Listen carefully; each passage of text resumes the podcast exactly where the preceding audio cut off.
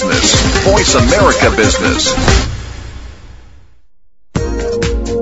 Welcome to the Money Answer Show with host Jordan Goodman. Whether you are starting out, deep into your retirement, or somewhere in between, the Money Answer Show has the know-how to help you. Now here's your host, Jordan Goodman.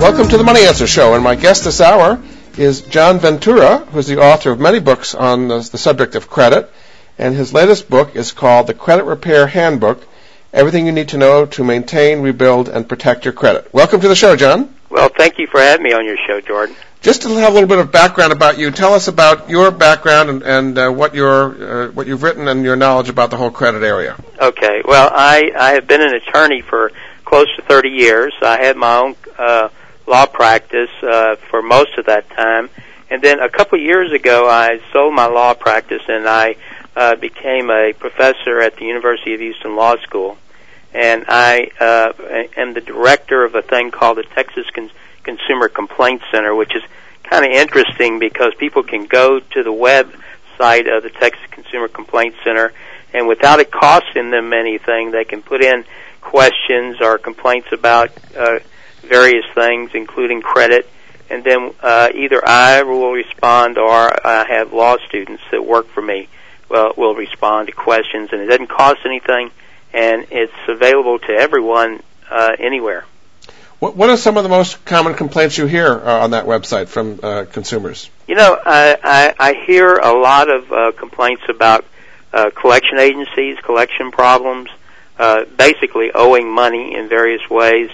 Uh, I, I hear a lot uh, of cases concerning automobiles, either uh, the repair of automobiles, somebody complaining about a mechanic who didn't do a good job, or are complaining about uh, the the purchase of an automobile, like they were uh, that there could have been some kind of misrepresentation. And lately, I've been getting a lot of, of complaints about mortgage companies. Mm. Uh, you know, with the foreclosure crisis that the United States is going through right now, this is not uncommon, and it, it's really surprising. I, I uh, you know, you would think that mortgage companies, I can report this from just experience, you would think that mortgage companies be, would be wanting to uh, bend over backwards to work things out with people. Uh, but I'm finding that it's very hard for them to do that. Yeah.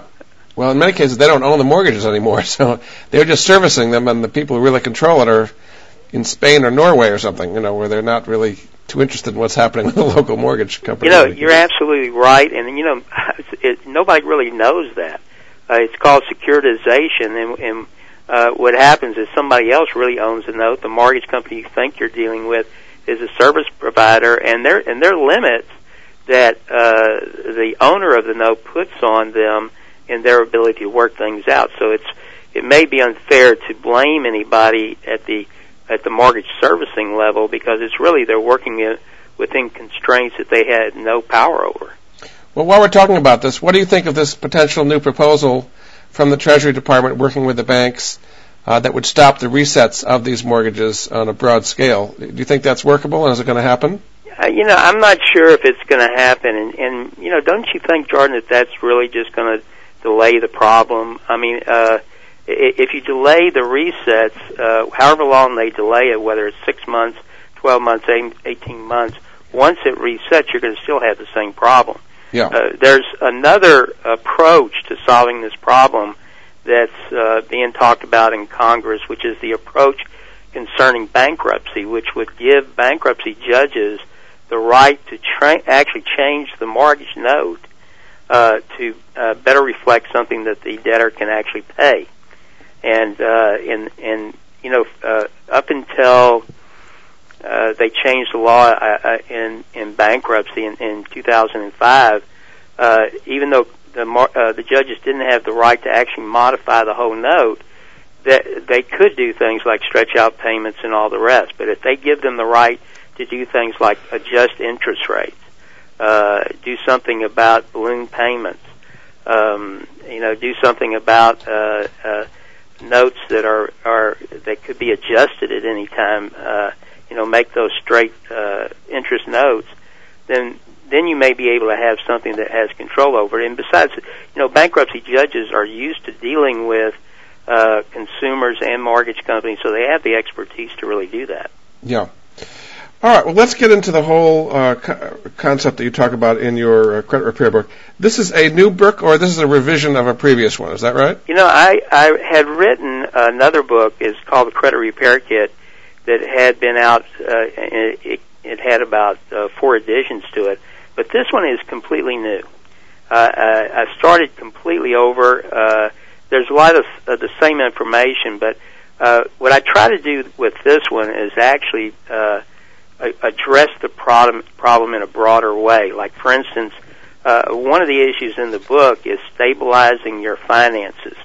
Instead of going directly into credit repair, which uh, that's what everybody wants to know how to do, uh, you have to also address the issue about stabilizing your finances so that when you start to rebuild your credit, you're doing it on a foundation where you will have more long-term results, positive results. Uh, and if you pay attention to that, like creating a budget, living within your means, uh, doing all those kind of things, uh, it'll have a big impact. And you don't, and, and actually, it will have an immediate impact. Like for instance, uh, the credit score is one of the most important things to look at in credit rebuilding, and 35% of the credit score is made up uh, on how you make your payments. And so if you have a history of late payments, that's keeping your score down. Just by stabilizing your finances, getting to the point where you can pay on time uh, on all your credit cards and all your debts will automatically start raising your credit score. Now, the title of the book is called The Credit Repair Handbook. And I'd like, just like to be clear on what is uh, repairable and what is not. I mean, there's a lot of clinics out there uh, who say that they will repair your credit. If you've got uh, bad, correct information, on your credit report, they can get that off. That, that's not really correct. What you're talking about is getting off um, bad, incorrect. incorrect, information. So that, just talk about that a little bit. Yeah, that's absolutely right. And uh, and there are, and this is a big danger. I I address this in the book. Uh, you, you can be seduced by companies who who promise the impossible about cleaning up your history, your credit history, and there's red flags that you should look at, and and you and the and and the consumer also should know about the Credit Repair Organizations Act, which is a federal law that governs uh, companies who say that they repair credit. And one of the red flags is that if one of these companies asks for money up front for the services they're going to provide, they've automatically violated that law because the law says they can't ask to be paid until after they've provided the services. And so, uh, you know, for any consumer out there with this issue, uh, be very careful with these companies, especially companies who want you to do something that really smacks of the illegal. Like, for instance, uh, they may say to you, uh, apply for a federal ID number and use that ID, federal ID number uh, as you would a Social Security number. And of course, that creates a fraud. I mean, you're you're defrauding people if you pass that off as as your as your uh, Social this is an, an ID number for a business, you mean? Yes, federal ID number is a business. Uh, it's called skin shedding, and, and the idea is to create uh, the appearance of a, of a brand new credit account uh, so that uh, you can avoid any kind of past bad credit that you've had. That's illegal. It may even get you in trouble if you try it.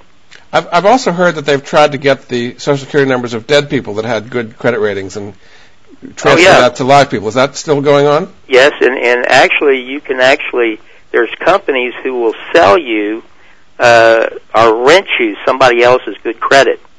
Uh, it, what they do is they they have people that have good credit, and for a fee, uh, they'll put your name on their credit history, so their good credit history uh, uh, uh shows up on yours. Like and that's blatantly on, illegal, right? Yeah, it, it's not. It, it's they've banned it, uh, although I think companies still try to do that kind of thing. Um, but you know that that's a big industry. I mean, there's so many people that have uh, bad credit and wanted to get it improved that uh, uh, there's a lot of people willing to take shortcuts, and really they're not shortcuts at all. Uh, you spend a lot of money, you don't really get what you think you're getting. How much are these places charging? These credit repair clinics charging these days? You know, I have heard anywhere from like monthly fees of a low of several hundred dollars a month, all the way up to one case I had where the person had spent over $5,000 to get it accomplished and ended up in bankruptcy anyway. So you, what you're saying is these people may be able to be helpful, but if they start uh, recommending basically illegal things like uh, skin shedding, you talked about getting other people's, you should just run the other direction. Is that right? Right, absolutely. Uh, and basically, I mean, uh, any anything that's available to you to uh, rebuild your credit, a consumer, if they know what what that thing is, the process is, they can do it themselves. They really don't ha- have to hire anyone to do it. Of course, so is there ever a time that it makes sense to hire a credit repair uh, company to help you get your credit better? Yeah, if it's a legitimate company and uh, you know, you have to acknowledge the fact that a lot of people are just working uh, uh, enormous hours nowadays just to make it, uh, and most people live paycheck, paycheck to paycheck, and so they're forced to do that. And you know, if you find that you really just don't have the time, you're exhausted at the end of the day, and all the rest of it, uh, and you don't mind the expense, you know, finding a legitimate company like that uh, can be helpful. And what's a reasonable amount to pay them? You know, I would think that it, since it's a process that should, you know, it usually takes anywhere from four to six months or eight months to uh, do the contacting of the credit bureaus and getting re- responses and all the rest of it. Uh, I would think, you know, if a person charged uh, around a hundred dollars a month, uh, that may be appropriate because all it is is sending letters mm-hmm. and getting responses. So they shouldn't charge a lot for that.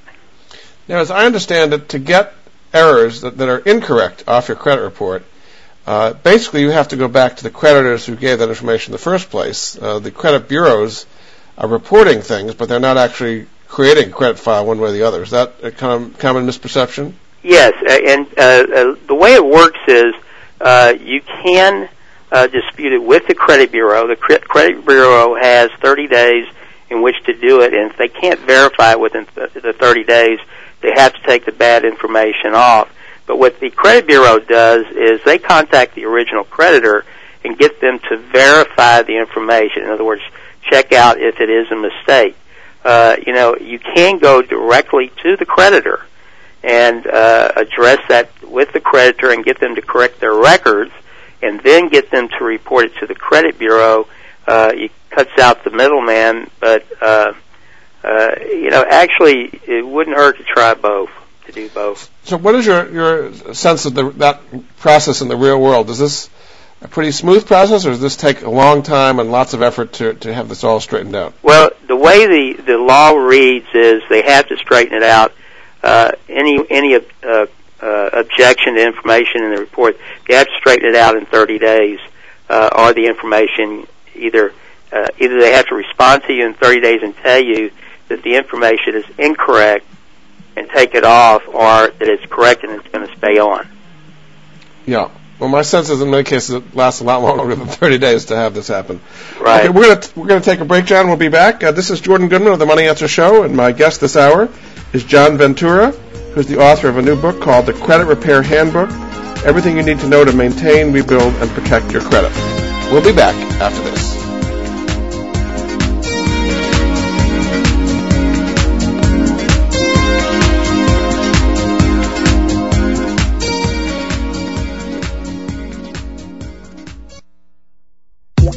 Internet's only all business and financial radio network, Voice America Business.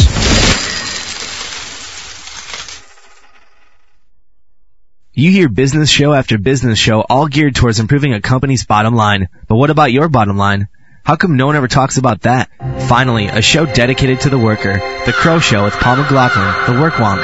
Heard every Wednesday at 10 a.m. Pacific Time, the Crow Show is aimed specifically at the worker and their environment.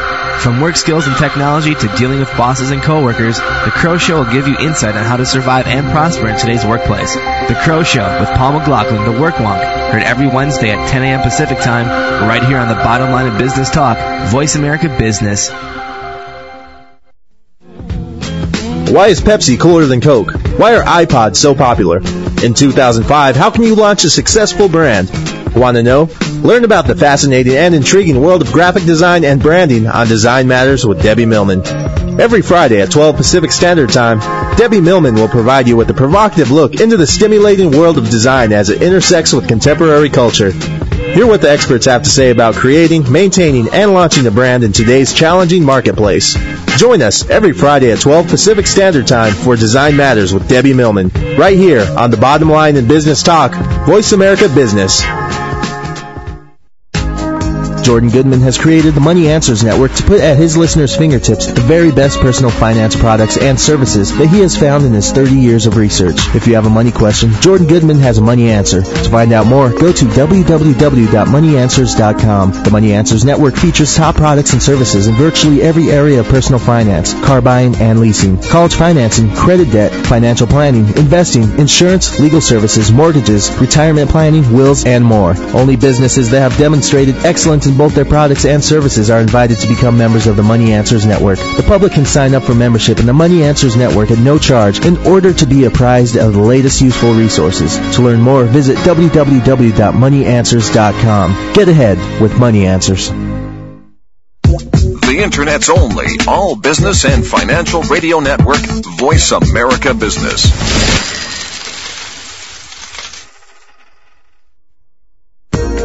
You've been listening to the Money Answer Show with Jordan Goodman. If you have a question for Jordan or his guest, please call us now at 866-472-5790. That's 866-472-5790. Now back to Jordan. Welcome back to the Money Answer Show. This is Jordan Goodman, your host, and my guest this hour is John Ventura, uh, who is the author of a new book called The Credit Repair Handbook. Everything you need to know to maintain, rebuild, and protect your credit. Uh, this is published by Kaplan uh, Publishing. Um, and their website is kaplanpublishing.com. The book's certainly available on Amazon and other online uh, places as well as bookstores. Uh, welcome back to the show, John. Well, thank you, Jordan. You know, we were in, we ended that segment uh, with an interesting topic. I didn't want to really get sure. off of that for a second. You know, you were talking about in in real life does the uh, or does the uh, credit bureau and the creditors really have the capacity uh, to check somebody's credit history within that 30 days? I don't think it works in real life. Uh, and I know this for several reasons. One is I have people who have come to me with issues, and literally they've been struggling with them in some cases for a year or two. Uh, the other reason is that I think it's physically impossible. Uh, I, I kind of follow the cases where credit bureaus and companies are sued because they don't correct uh, incorrect information, and I've seen some cases where there was actually evidence that the number of complaints that went to a creditor and the fact that the department that that creditor has set up to to do the checking that the people in that that uh, uh, department only had something like a minute or two uh, t- for each complaint to check it and verify it. It was an impossible task. Uh, they couldn't do it within the time that that was available. Uh, so a lot of it uh, just gets reaffirmed as correct even though it may not be correct. So in theory, though, well, they're saying, I mean, in theory, if it's uh, incorrect, they're, they're, supposed to take it off within 30 days. But you're right. saying that the creditor didn't really look into it, reaffirmed as correct, and then the it's it's basically a he shed she shed kind of thing. That the if, if the creditor continues to say it's correct, then it's not going to come off the credit report no matter what the consumer says. Is that basically the way That's it works? That's basically right. And what happens is that if that situation arises under the Fair Credit Reporting Act, a consumer can sue a, a credit bureau if they don't get it right. And as a matter of fact, uh, yesterday in a Florida court, uh, uh, one of the credit bureaus uh, had a judgment rendered against him by a jury of I think it was 2.9 million dollars for uh, uh, not correcting a not correcting many mistakes over a long period of time, and where there was a history of the consumer trying to get them to do it right. Now, also there was a law, I guess it was 2005, uh, the FACTA law, the Fair and Accurate Credit Transactions Act, that was supposed to clean this whole thing up and have credit bureaus be responsible and take errors off and all kinds of things. What ended up happening with the implementation of that law? Well, it was implement, implemented, but uh, you know, it, it's one of those things where the law is black and white. It's implemented. Everybody's supposed to follow by the rules, but the the mechanism of the credit bureaus, in other words, how they conduct their business, didn't change at all. So we still have the same kind of problems, and lawsuits and judgments like the one I just mentioned uh, are the result of that. They're not, even though the law changed, it put more restrictions on them. Uh, the credit bureau did not change the way they conducted business. uh, and people are still frustrated with the whole act of trying to uh, correct their credit. Tell me about the credit bureaus a little bit. I mean, we've, the big three are Equifax, Experian, and TransUnion. Right. Are they trying to do a good job, or are they maliciously, you know, not keeping uh, people's uh, rec- records correct? Why do they go put people through such incredible pain and angst here if they're trying to do a good job? Well, you know, uh, the the problem is uh, the the credit bureaus grew. Uh, you know, they started. They're they're a relatively new concept. They started in the 50s. Uh, they grew incredibly, and as they grew, they tried to adapt a technology that would help them conduct their business. And you have to realize it, it's a business. People try to make money at this, and so uh, uh, they created their their business model that allows them to report information and everything. When the laws come around and ask them to change uh, certain things, what they find is because f- so few people sue that it's actually cheaper for them to keep their old business model intact rather than than expend millions and millions of dollars of changing the way they do business to become more accurate. In other words, the, the So cost what, of what could they do to change that would cost them all this money that would make them more accurate? Hire more people to correct credit? Are they understaffed? Is that the problem? that's part of the not not only understaffed, but the uh, people that they hire for these positions are underpaid. They're they, they there's some indication they may not be as educated as they should be or trained as well as they should be uh, to really conduct the business. And it's it's it's their instinct uh, to tr- treat all the complaints as some kind of process, like uh, uh, you know that they have to get through real quickly, instead of treating each one of those complaints as a problem that an individual is happening and paying attention to it, listening to the consumer, and try to actually try to solve the problem. Has this? I mean, their original model was basically to collect this information to sell it to creditors. Right. But in the last few years, they've been actively marketing this to consumers. You would think if they're marketing it to consumers, they'd want their customers to be happy and make these uh, reports as accurate as possible. Has that not changed You at know, they have found all kinds of ways. And yes, I mean, you would think that that would be true. And they do sell a lot of information to consumers. Like, for instance, they sell, uh, you can get, uh, you know, copies of your credit reports. You can get, uh, you can pay them for, uh, reports about your credit score, uh, all kinds of things. But really, the, the, most of their money is still raised through, um, uh, marketing efforts through businesses. Like, for instance, uh, one of their big, biggest uh, streams of income comes from selling information about consumers to businesses so that they can market to them. Like, for instance, you can go to a, a business can go to a, a, a credit bureau and say, you know, give me the names and addresses of all the people between the ages of 20 and 25 uh, and who have incomes of uh, 35,000 to 75,000. Uh, in other words, they can put uh, uh, criteria on it and get a list of people that would be the most likely to buy their product. Yeah. And uh, and that's how they get most of their money. Yeah. Well, one of the things you talk about in uh, the credit repair handbook is uh, ID theft. Yes. Uh, and you're saying that these credit bureaus are kind of selling your name and address multiple times to all kinds of different people. G- give us a sense of the the size of the ID theft problem today. Is it growing? There's certainly been a lot of attention to it, and the Federal Trade Commission warns people about it. Is it getting bigger or smaller? Oh, it's getting worse all the time. And in fact, there's there's some kind of reports that say that it takes people months and months uh, and up to five thousand dollars uh, in expense to uh, correct the problem once it's once it happens. And it's becoming such a big issue. Uh, you know, they've passed a federal law that would encourage uh, uh, and actually mandate that uh, some of the law enforcement agencies do more about identity theft. Uh, you know, at, at one time when identity theft was first growing, uh, I would ask clients, I would tell clients, you know, part of this is you need to go to the police department and get a police report and have them investigate the case. And a lot of times, the, the theft was uh, from somebody locally, like uh, you go to a department store and the clerk that waited on you uh, copied down your credit re- uh, credit card number and then used it themselves. And the police departments would not do any investigation. They just didn't have the manpower, and they thought identity theft was a lower level crime, and they threw all of their energies in big crimes like, uh, you know, robberies, Yeah. uh, uh, murder, and things like that. Uh, now you have like the FBI that's in, that's investigating these issues. They have task force that are now uh, growing and they're investigating them more thoroughly.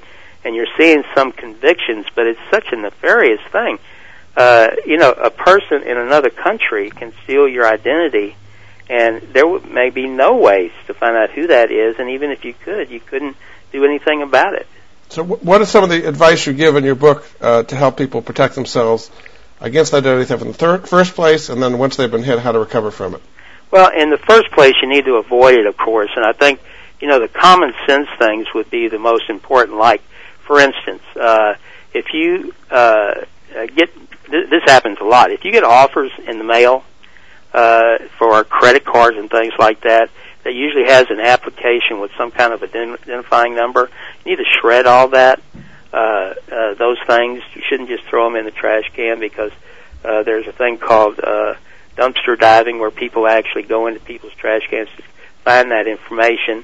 Uh, another thing where people are real susceptible is is the internet, and uh, there's a thing called phishing, spelled Mhm. with a P, Yeah. and that's where uh, you get an email. It appears to be from a bank, or uh, they have recent cases where it actually appears to be from the IRS. Yes, I've gotten those all the time. PayPal, they often get them. Yes. Yeah, PayPal, and what they want you to do is respond with some uh, information about yourself, and of course, all it is is a fake thing, and and that's how they capture.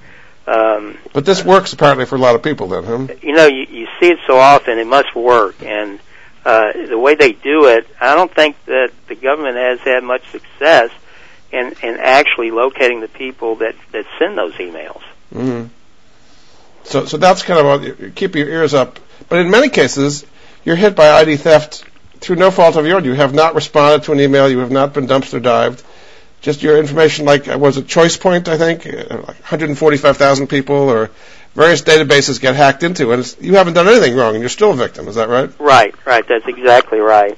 Uh, and it's so, there's so many ways that people can do it. Uh, there, you know, there's the low tech ways where people just steal your wallet, or um, you know, it may be something that you have a roommate that that uh, gets information from you, or Yeah. uh, you know, a friend or a relative even.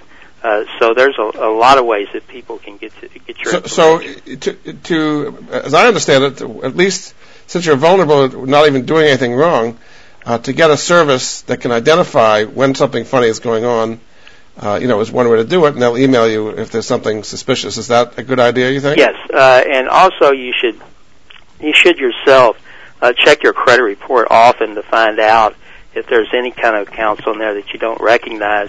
And you know you can uh, get your credit report free now.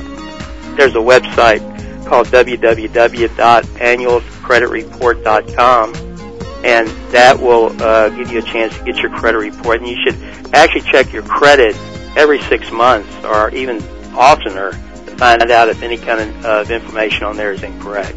Uh, that could be identity theft. Very good. Okay, again, this is Jordan Goodman of the Money Answer Show, and my guest this hour is John Ventura, the author of the Credit Repair Handbook Everything You Need to Know to Maintain, Rebuild, and Protect Your Credit. We'll be back after this.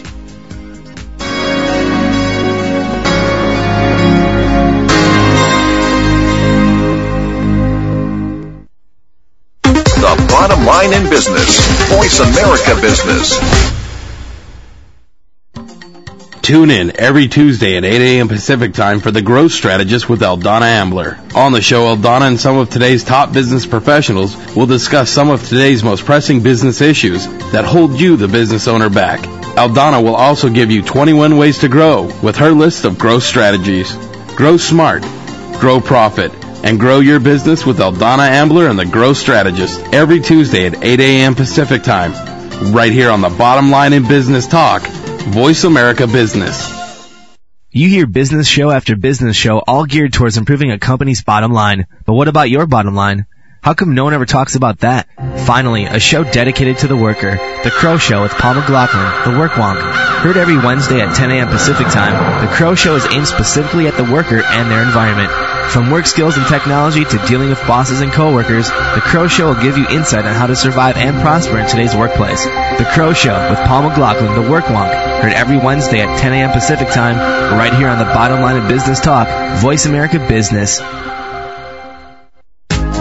Jordan Goodman has created the Money Answers Network to put at his listeners' fingertips the very best personal finance products and services that he has found in his 30 years of research. If you have a money question, Jordan Goodman has a money answer. To find out more, go to www.moneyanswers.com. The Money Answers Network features top products and services in virtually every area of personal finance, car buying and leasing, college financing, credit debt, financial planning, investing, insurance, legal services, mortgages, retirement planning, wills, and more. Only businesses that have demonstrated excellence in both their products and services are invited to become members of the Money Answers Network. The public can sign up for membership in the Money Answers Network at no charge in order to be apprised of the latest useful resources. To learn more, visit www.moneyanswers.com. Get ahead with Money Answers. The Internet's only all business and financial radio network, Voice America Business.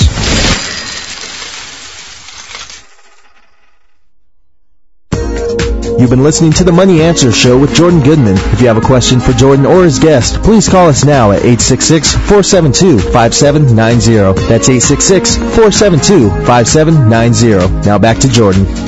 Welcome back to the Money Answer Show. This is Jordan Goodman, your host, and my guest this hour is John Ventura, uh, who is a lawyer. He's the author of a new book called The Credit Repair Handbook Everything You Need to Know to Maintain, Rebuild, and Protect Your Credit. Uh, a website you can reach uh, John is texasccc.com, which is the Consumer Complaint Center. Uh, his book is published by Kaplan Publishing at kaplanpublishing.com. Uh, and we were talking a little bit more about ID theft. Before we go to some other topics, uh, tell us again what you, what services might be helpful to people to protect themselves against it in the first place, and if they've been hit, what kind of things should they use to uh, help themselves recover from it? Well, I, I tell you what, let's go through uh, the things that a person should do uh, if their identity has been stolen. The first thing is uh, there's a chance that there may be litigation or, in in the future uh, about this issue, uh, especially with creditors who think that you may owe the debt. So the first thing that a person should do is really create a really detailed record of all the, the incidents of the identity theft and any kind of proof that uh, it's not uh, your debt. Uh, the next thing is uh, uh, go to the credit bureaus. They have a, a service uh, that allows you to put fraud alerts on your credit files uh, uh, to protect yourself. Uh, one of the things the person has to understand is that once uh, this happens and you alert the credit bureau, you may be inconvenienced when you go to charge yourself because they may ask you to identify yourself uh, as the person that owns the card in the future. They're doing that because they don't want someone who can't identify themselves using your credit. So this is a fraud alert. Is that different than a freeze, or is that the same thing as a freeze? Uh, no, a fraud alert uh, is is is when there's charges uh, and there's suspicious charges. Maybe there's some large charges on a card that doesn't norm- normally get those. Uh, then uh, the alert will alert uh, the consumer about that, and and they also have a process where the merchant uh, interacts with the person trying to get the credit to get information to verify that they are in fact the person mm-hmm. that that owns the card. But what, uh, what is a freeze? Uh, a freeze is that uh, it actually freezes your account so that um, uh, any charge that comes in is going to be questioned. In other words, you're going to freeze your account. You're not going to use it anymore, and so they are they're looking for any charges at at that point. So is that something you should do? You should put a freeze on if you've been a victim of ID theft. Yeah, you know, it's kind of it's a, a difficult question because you have to make a decision since most people use credit cards to function in life, like yeah. to rent hotel rooms and and uh, rental cars and things like that. You're not going to want to put a freeze on anything, everything you're definitely going to want to pre- put a freeze on any kind of account that you suspect uh, that that account information has been stolen. So you're not freezing everything; you're just freezing specific accounts. Right. Right. Yeah. Okay. Okay. Uh, and then the next thing is to contact uh, any creditor associated with the theft. Uh, in other words, uh, some some merchant has been conned into believing that you've gotten credit from them uh, you should contact those people immediately and start the process of proving that you do not owe that debt, that you're not the person that charged that.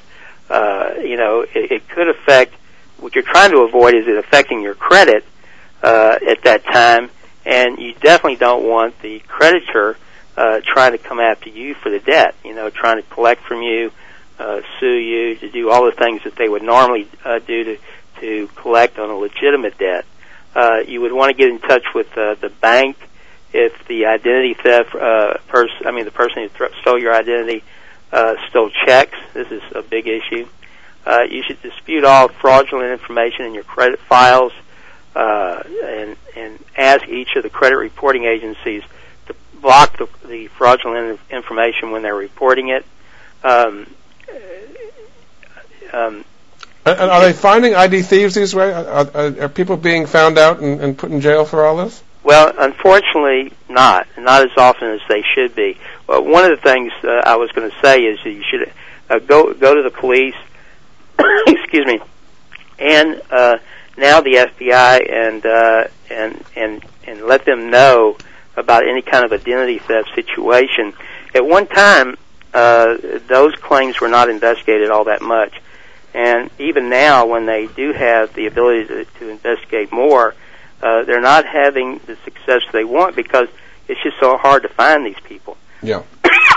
okay, so we've done a good amount on ID theft. People should certainly be careful about that. Yes. One place I think can help them actually is uh, the Equifax Credit Watch system uh, at guardmycredit.com. That's a way of monitoring your credit and protecting yourself against ID theft, and even they have some insurance to kind of cover the costs if that helps some people as well. Right. I, I want to go to another uh, area that you talk about in the book, which is credit scores. Uh, b- before we get into the details of how your credit score is put together, maybe just give people a sense of how important it is to keep your credit score up. It, it, it affects much more than just uh, what kind of interest rate you're going to get on your loan these days. Is that correct? It, it absolutely does. It affects a lot of things. Uh, in fact, uh, you know, nowadays uh, uh, most credit grantors are looking at credit scores and not so much the credit report themselves.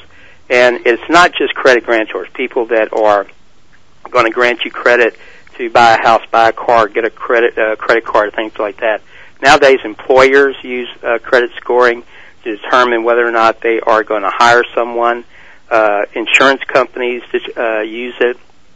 Um, uh, various uh, other companies, you know, use this so that it could affect, you know, your ability to get housing, like for instance, apartments. Well, landlords will often look at this. Landlords right? uh, could affect your ability to get a job. So it's it's a really important uh, number in your life, your credit score. So knowing everything you can about it uh, helps protect you, and also helps improve your chances uh, of always getting a job and finding housing and things like that. What are some of people's most common misperceptions about their credit score? Well, uh, probably the misconceptions would be things like uh, uh, uh not understanding or, or not uh, looking at a credit score and not, not understanding the significance of it, so that the um, the credit score that they have, they they don't understand how that's impacting their ability to get new credit.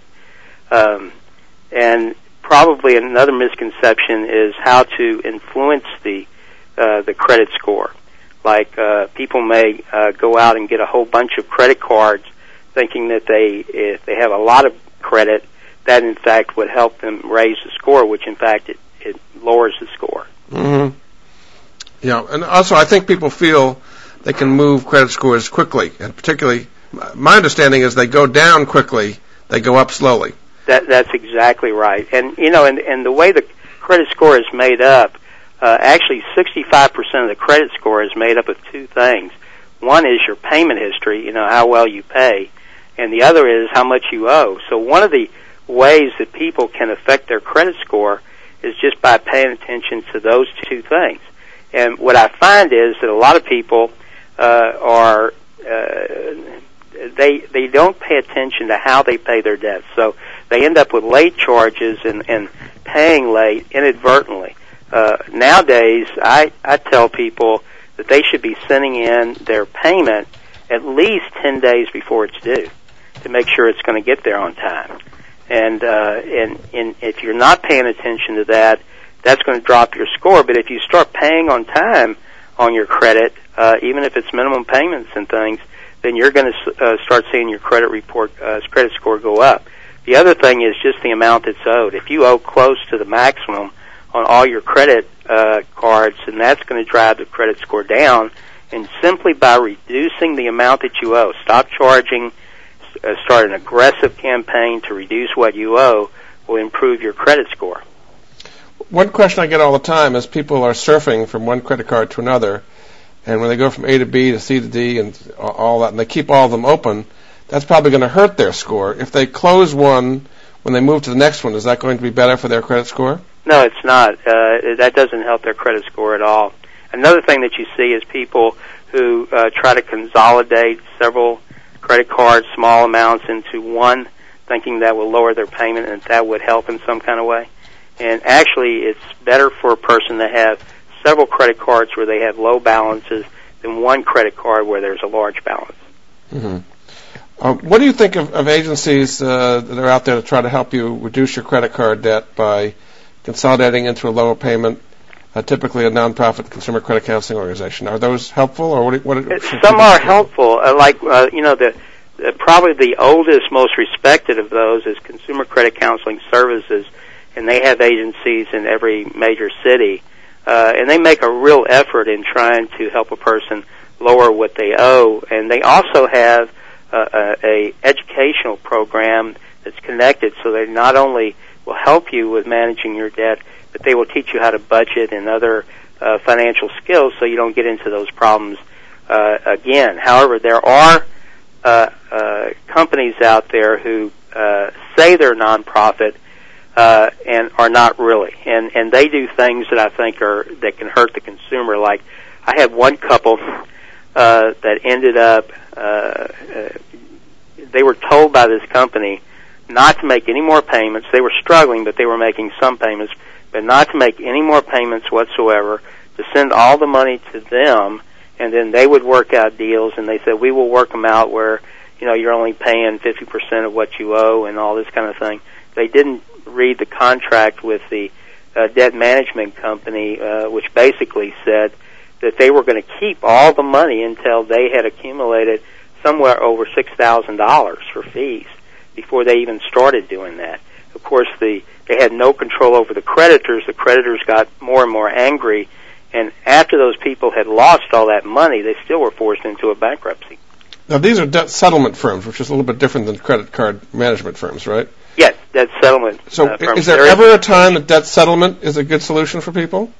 Um, it, it can be. Uh, you know, uh, the debt settlement firms, if they can do this, and if you have the the resources, like for instance, if you have the resources to actually pay something off, uh, uh, even though it's a percentage of what's owed, but pay it off to conclude that debt, rather than get into some kind of payment situation, it can be good for you if in, a, in that agreement you can also get them to do things like uh, affect your uh, credit uh, credit report by changing what that information that's in there and giving you a full release Yeah.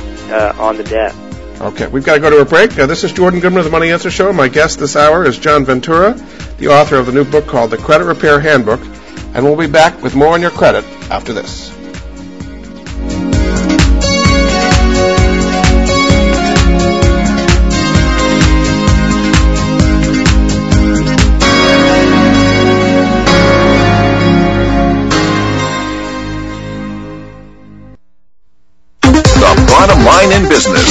Voice America Business. Jordan Goodman has created the Money Answers Network to put at his listeners' fingertips the very best personal finance products and services that he has found in his 30 years of research. If you have a money question, Jordan Goodman has a money answer. To find out more, go to www.moneyanswers.com. The Money Answers Network features top products and services in virtually every area of personal finance, car buying and leasing, college financing, credit debt, financial planning, investing, insurance, legal services, mortgages, retirement planning, wills, and more. Only businesses that have demonstrated excellence in both their products and services are invited to become members of the Money Answers Network. The public can sign up for membership in the Money Answers Network at no charge in order to be apprised of the latest useful resources. To learn more, visit www.moneyanswers.com. Get ahead with Money Answers. Achieve total wealth management. Listen to Three Dimensional Wealth with Rory Diefendorf every Monday at 2 p.m. Pacific, 5 Eastern, right here on Voice America Business. Three Dimensional Wealth is a show dedicated to teaching you a value-based approach to comprehensive wealth management through practical strategies and expert advice. Take your first step down the road to financial independence. Listen to Three Dimensional Wealth with Rory Diefendorf, Mondays at 2 p.m. Pacific, 5 Eastern, here on the Bottom Line in Business Talk, Voice America Business. Have you ever had a bad day and wish someone could come along and change it at the flip of a switch? Do you dream of living the life of wealth, great relationships, and the perfect job, but don't know where to start? Then tune into The Winner's Attitude with corporate trainers, motivators, authors, and hosts Jeff and Val G. No difficult strategies or complicated keys. Jeff and Val present a powerful and effective technology to switch your operating system to create the most amazing life. It has been said that winners have simply formed the habit of doing amazing things. Winners know how to activate that switch, and so can you. The Winner's Attitude with Jeff and Val G. Broadcast each Friday at 8 a.m. Pacific, 11 a.m. Eastern on the Voice America Business Channel. The Winner's Attitude. Switch me on. The bottom line in business. Voice America Business.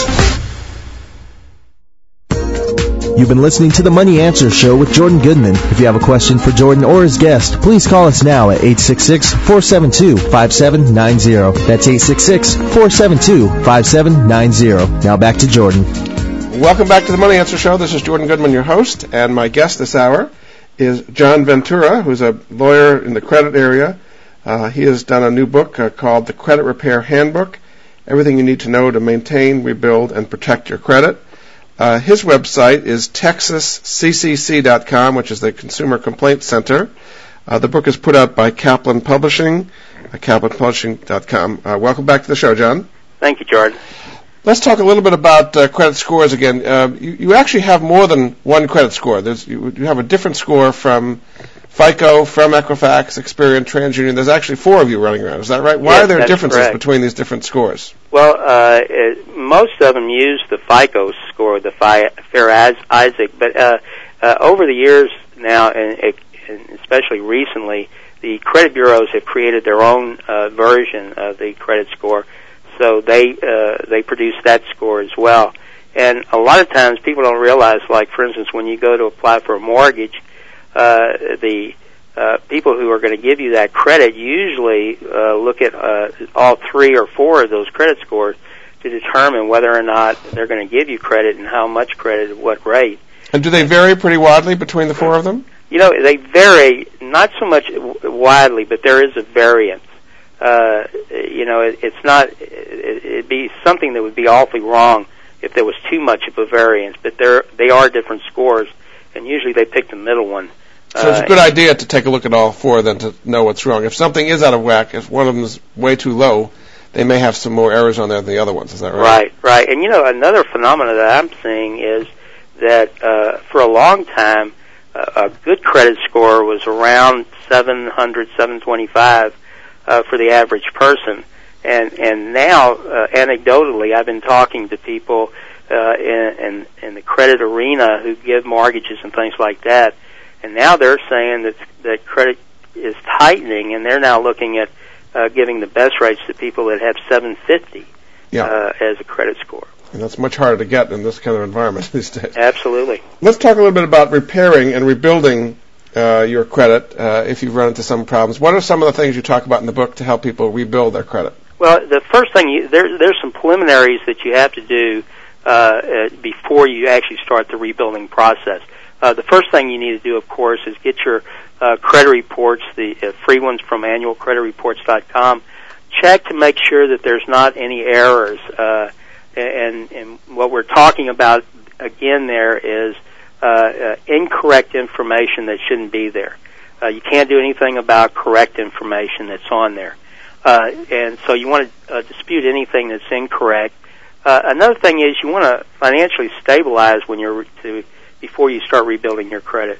And what that means is that you need to get to yourself to the point where you're living within your means, that you're going to be able to pay on time and all the rest.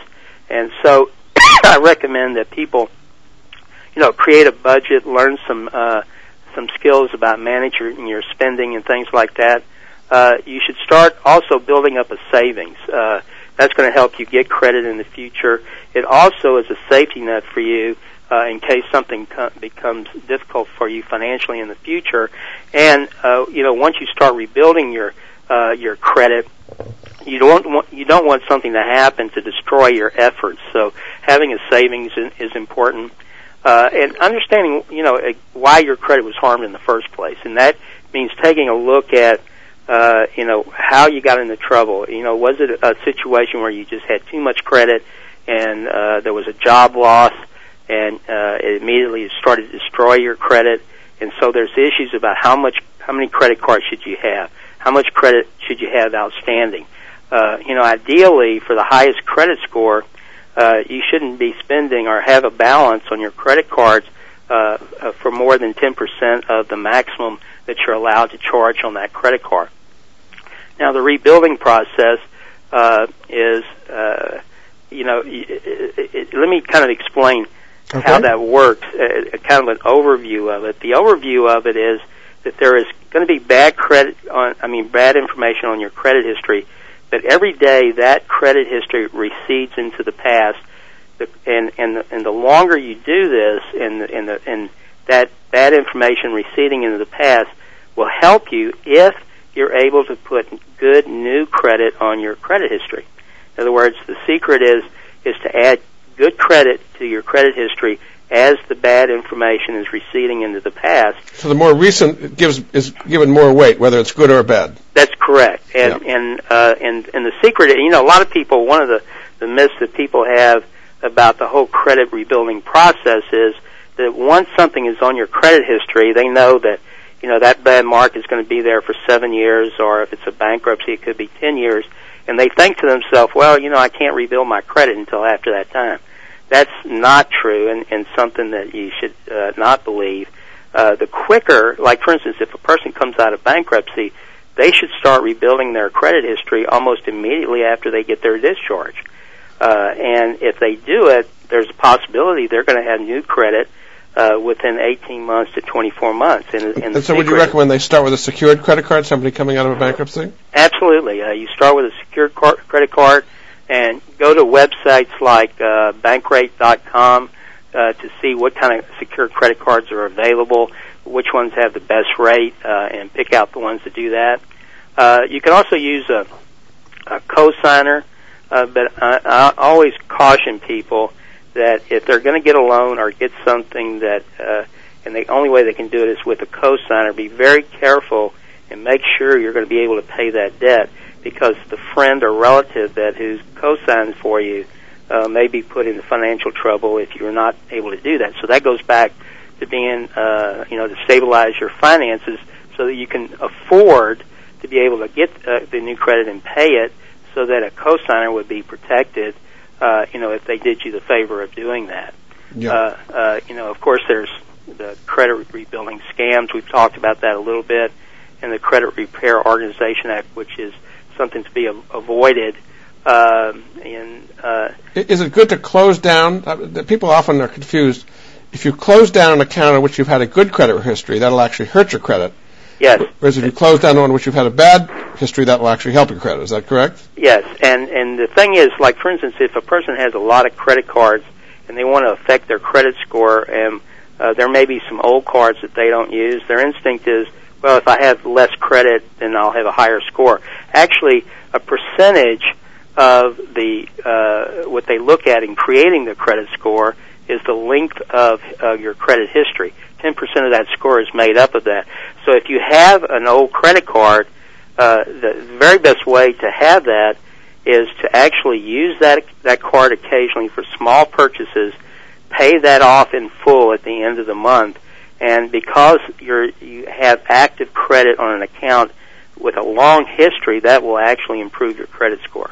So it's not uh, if you've had a card for a long time and not really used it, it's not going to help you. But you have to have used it and yeah, paid it on should, time. Yeah, you should use. So if you have old accounts, on which you've not really used it, then closing those is actually going to help you to some extent. Is that right?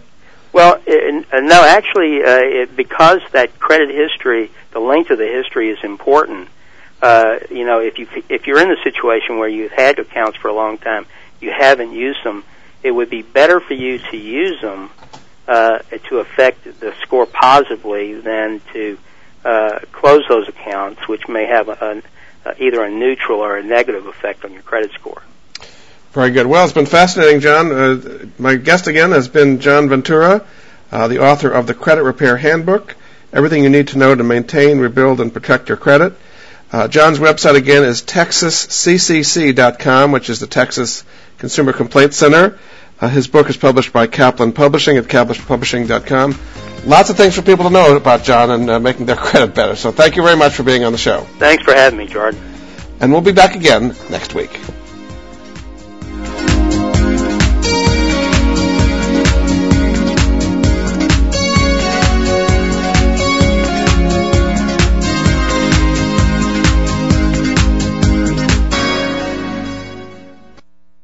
Thank you for joining Jordan Goodman and the Money Answer Show. If you have a question for Jordan, please visit his website at www.moneyanswers.com and be sure to tune in every Monday at 12 p.m. Pacific Standard Time right here on Voice America Business. See you next week.